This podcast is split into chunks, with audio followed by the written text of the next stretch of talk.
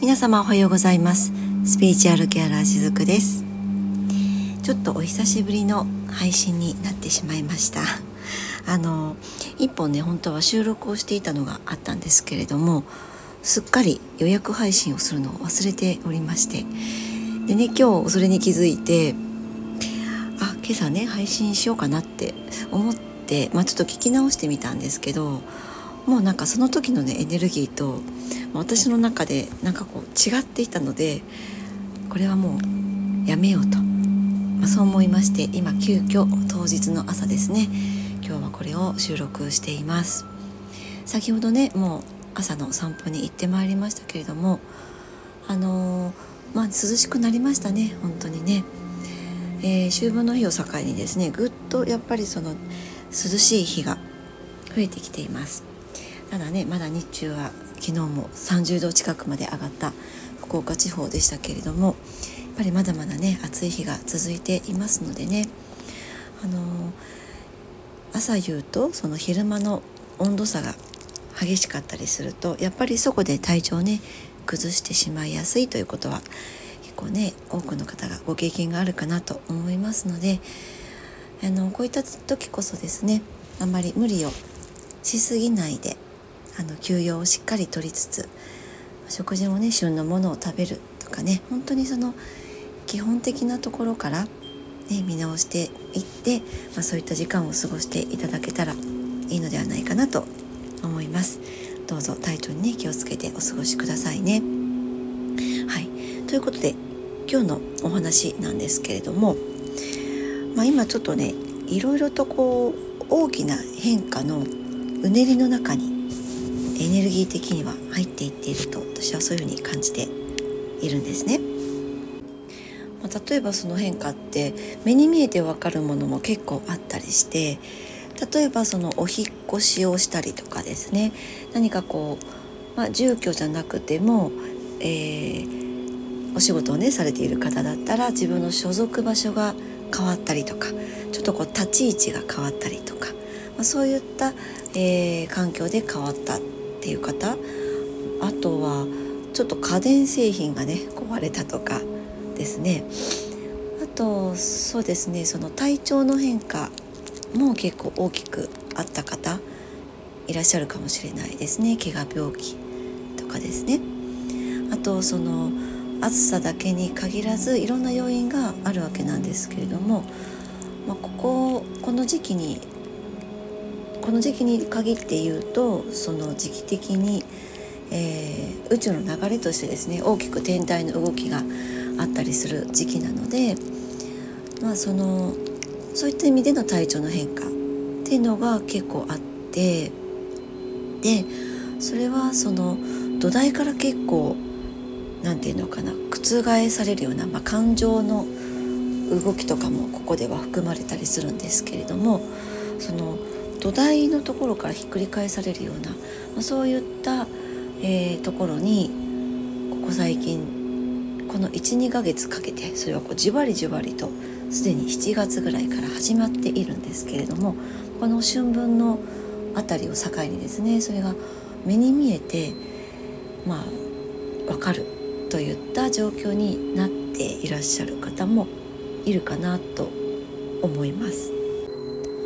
でそれはねその結構こういった状況になると、まあ、土台から本当に変わっていくっていうそういった方もね例えば多くて、まあ、その土台っていうのは例えばあの家っていう人もいるし、えー、職場とかいうそういった環境っていう方もいるし、まあ、家族っていう方もいらっしゃるしあの所有物とかね、えーあのパートナーとの関係性とかその自分の中にある根っこのところにある自分という人間を作るための土台で分かりやすいのはやっぱり家家族っていうのが一番分かりやすいところにはなってくるんですけれども、まあ、合わせてねもちろん自分の体っていうのも合わせて自分にとっては土台になるわけなんですけれども、まあ、その部分が大きく変化化する時期だったりするんですね。でこの変化はどこに向かっていくかっていうとえー、今2023年ですけれども26年、2年後ぐらいですねもう2023年も終わるので約2年後ぐらいに向けて向かっているその変化というふうにあの感じるんですね。あの節目ってねいろんなリズムがあって例えばこう10年単位ぐらい10年単位何十年単位っていうのもあれば数年単位っていうのもあって一つその大体3年単位っていうのが大きな節目としてあったりするんですね。でそのサイクルが今この2023年から2026年にあのかけて起こっているわけなんですけれどもということはその遡って2020年あたりからこの2023年あたりまでっていうのも一つのサイクルで大きな流れが起こっていたんですよ。でそれがやっぱりいわゆるその、まあ、コロナですよね。あの流れっていうのが2020、えー、2019年あたりからじわじわと始まっていって、まあ、約3年かけて今があるっていうことにつながっていたりするんですけれども、まあ、なのでその2026年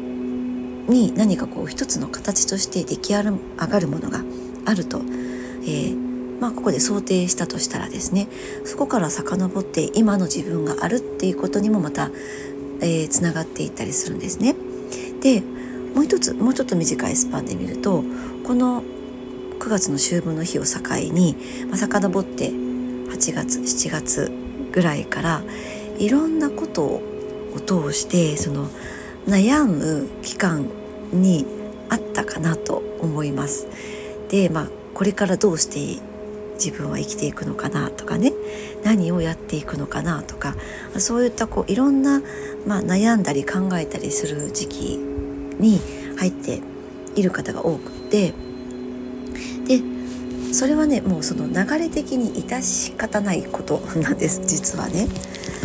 そうだからその中でいろんなことをこう学んでみたりやトライしてみたりっていうことがあって、まあ、それがその自分にが思っていた通りのものじゃなかったっ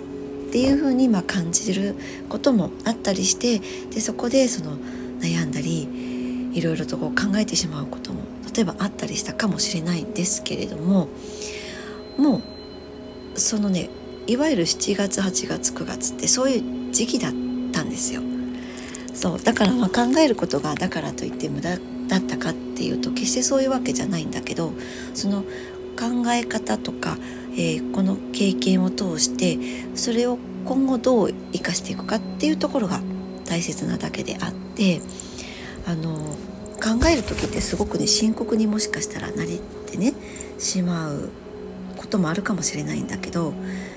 なんか深刻にはならずにまあ言葉を変えると真剣に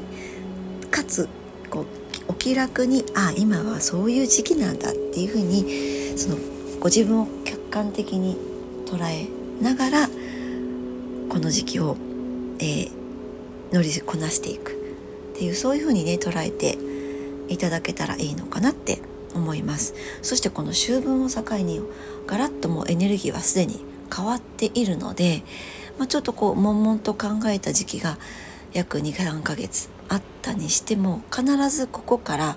えー、そこで得たものをその、まあ、いわばこう自分のバネにしてどうそれを打ち出していくか、ね、自分のものとしてそのこれからの人生に、えー、生かしていくかみたいなところの、まあ、そのためのやる気スイッチがちょっとずつ入っていったりとかね。あのそういう方向性に、えー、変わって行く流れがもう待っています。のでちょっとね安心していただきたいなっていうのがあるんですね。で、まあ、ここでちょっとね一つポイントになってくることがあるんですけれどもその、まあ、自己投資ってしますよねそういうこう何か自分がやりたいことが例えばわからない時とか自分は何者なんだろうかっていうのをその知りたい時とかってえー、まあ、いろんなものをね使って自己投資ってすると思うんですね。何か例えばこうセミナーに行ってみたりとか、まあ、いろいろとこう習ってみたりとかね、まあ、それはいろんなケースがあると思うんですけれどもそのそれがね自己消費にならないためただ、えー、消費してしまったっていうところに終わらないためにあこれはあの本当にね大切な自己投資だったっていうふうに自分がこう思えるためにポイントがあったりするんですけれどもやっぱりその何かね学ぼうとしたりとか、えー、ちょっと大きな金額をね自己投資したなっていう時ってそのそこに完璧をね求めるかなって思うんです。でもそのやっぱり今もうすでに風の時代に入っていているわけなのでその何か自分のためにね時間とお金を使って労力を使ってってやった時にそこに結果として何かこう完璧なものが残らないとダメだという概念がまだまだ私たちの中にあってでそこを求めて何か得ようとするとそうでなかった時にあこれは消費しただけだった浪費しただけだったっていうふうにどうしてもね意識がいってしまうんですね。でもその何を自分が経験したとてそれがそのたとえその時に思うような結果であったとしてもなかったとしてもそれは経験にしか過ぎないわけなんですよ。そこに自分が完璧であらねばならないみたいなものを求める時ってジャッジが入っているんだっていうことに気づいていただきたいんですね。でこの今の、まあ、風の時代っていうのはそこに焦点を当てていける時代なんです。だからこう完璧であらねばならない。ね。あのっていうのはもう何々すべきである。私はこうであらねばならない。っていうその凝り固まった、えー、観念ですよね。それを手放していく流れに入っているのに何か経験したことに対してあの完璧を求めてしまうっていうのはそこにまあこうね執着があったりとか手放せていないんだっていうことに、えー、まず気づいていただいてそっか完璧を求めず、えー、これを経験値として自分の中に取り入れていけばいいんだっていうふうに捉えていただけたらいいかなと思うんですね。うんまあ、その中で何かしらの方向性が見えてきたりとかあ私これでいいんじゃないっていうそういった答えが、えー、つかめていける時期にこれから入っていきます。だからこの時期をちゃんと悩んできた方っていうのはあのよりその答えが見えてくる時期に入っていきます。あの根気よくですねあの自分に何をするのかなってこれは私は好きなのかな嫌いなのかなってそういうシンプルな問いかけを根気よく自分にしていく中でそういった方向性っていうのがまたより明確にね見えてくるものと思うんですね。えー、例えばたまたまね何か普段なら行かないようなところにちょっと声をかけてもらったのであどうしようかなって思いながらまあ行ってみようかってちょっとお気楽な感じで、えー、トライしてみたら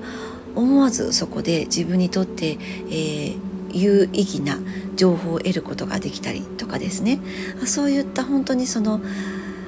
自分への問いかけっていうのは根気よく続けていきながらもお気楽に何かこう流れに任せるような何かこうこうするんだっていう強い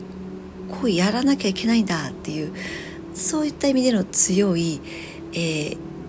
感じの中でやっていくよりかはちょっとお気楽に普段やらないこともあやってみようかなっていう中で得るその結果的に自分にとって、えー、とても大事な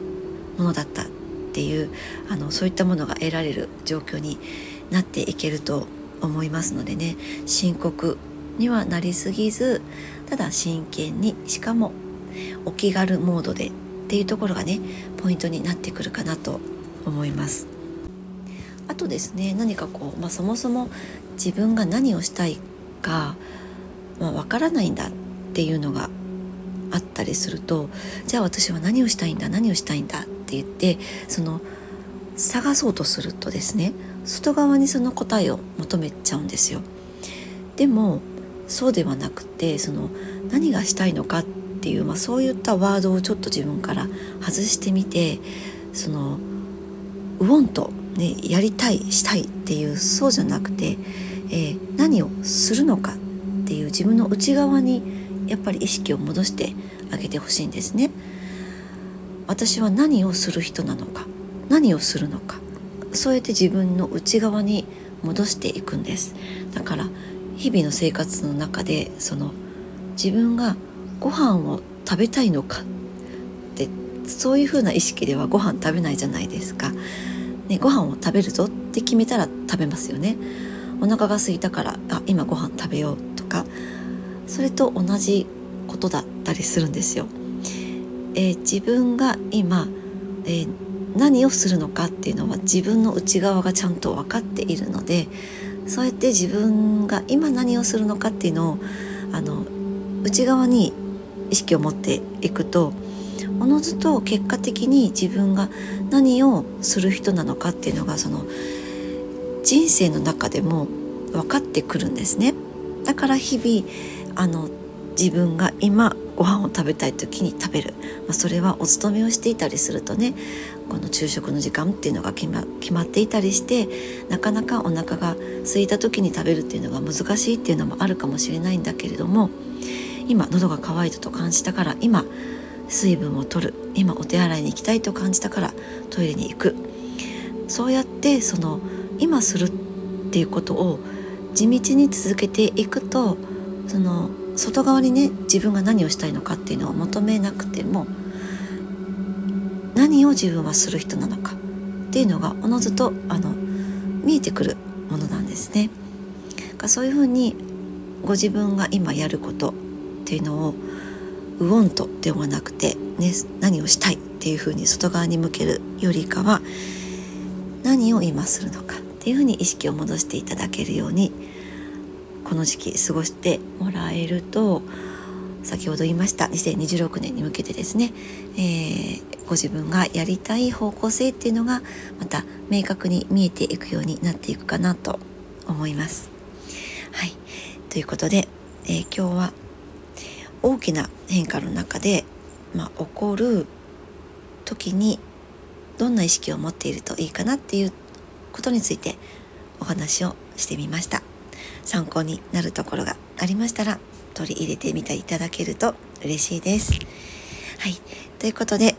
えー、今日も素敵な一日をお過ごしください。しずくでした。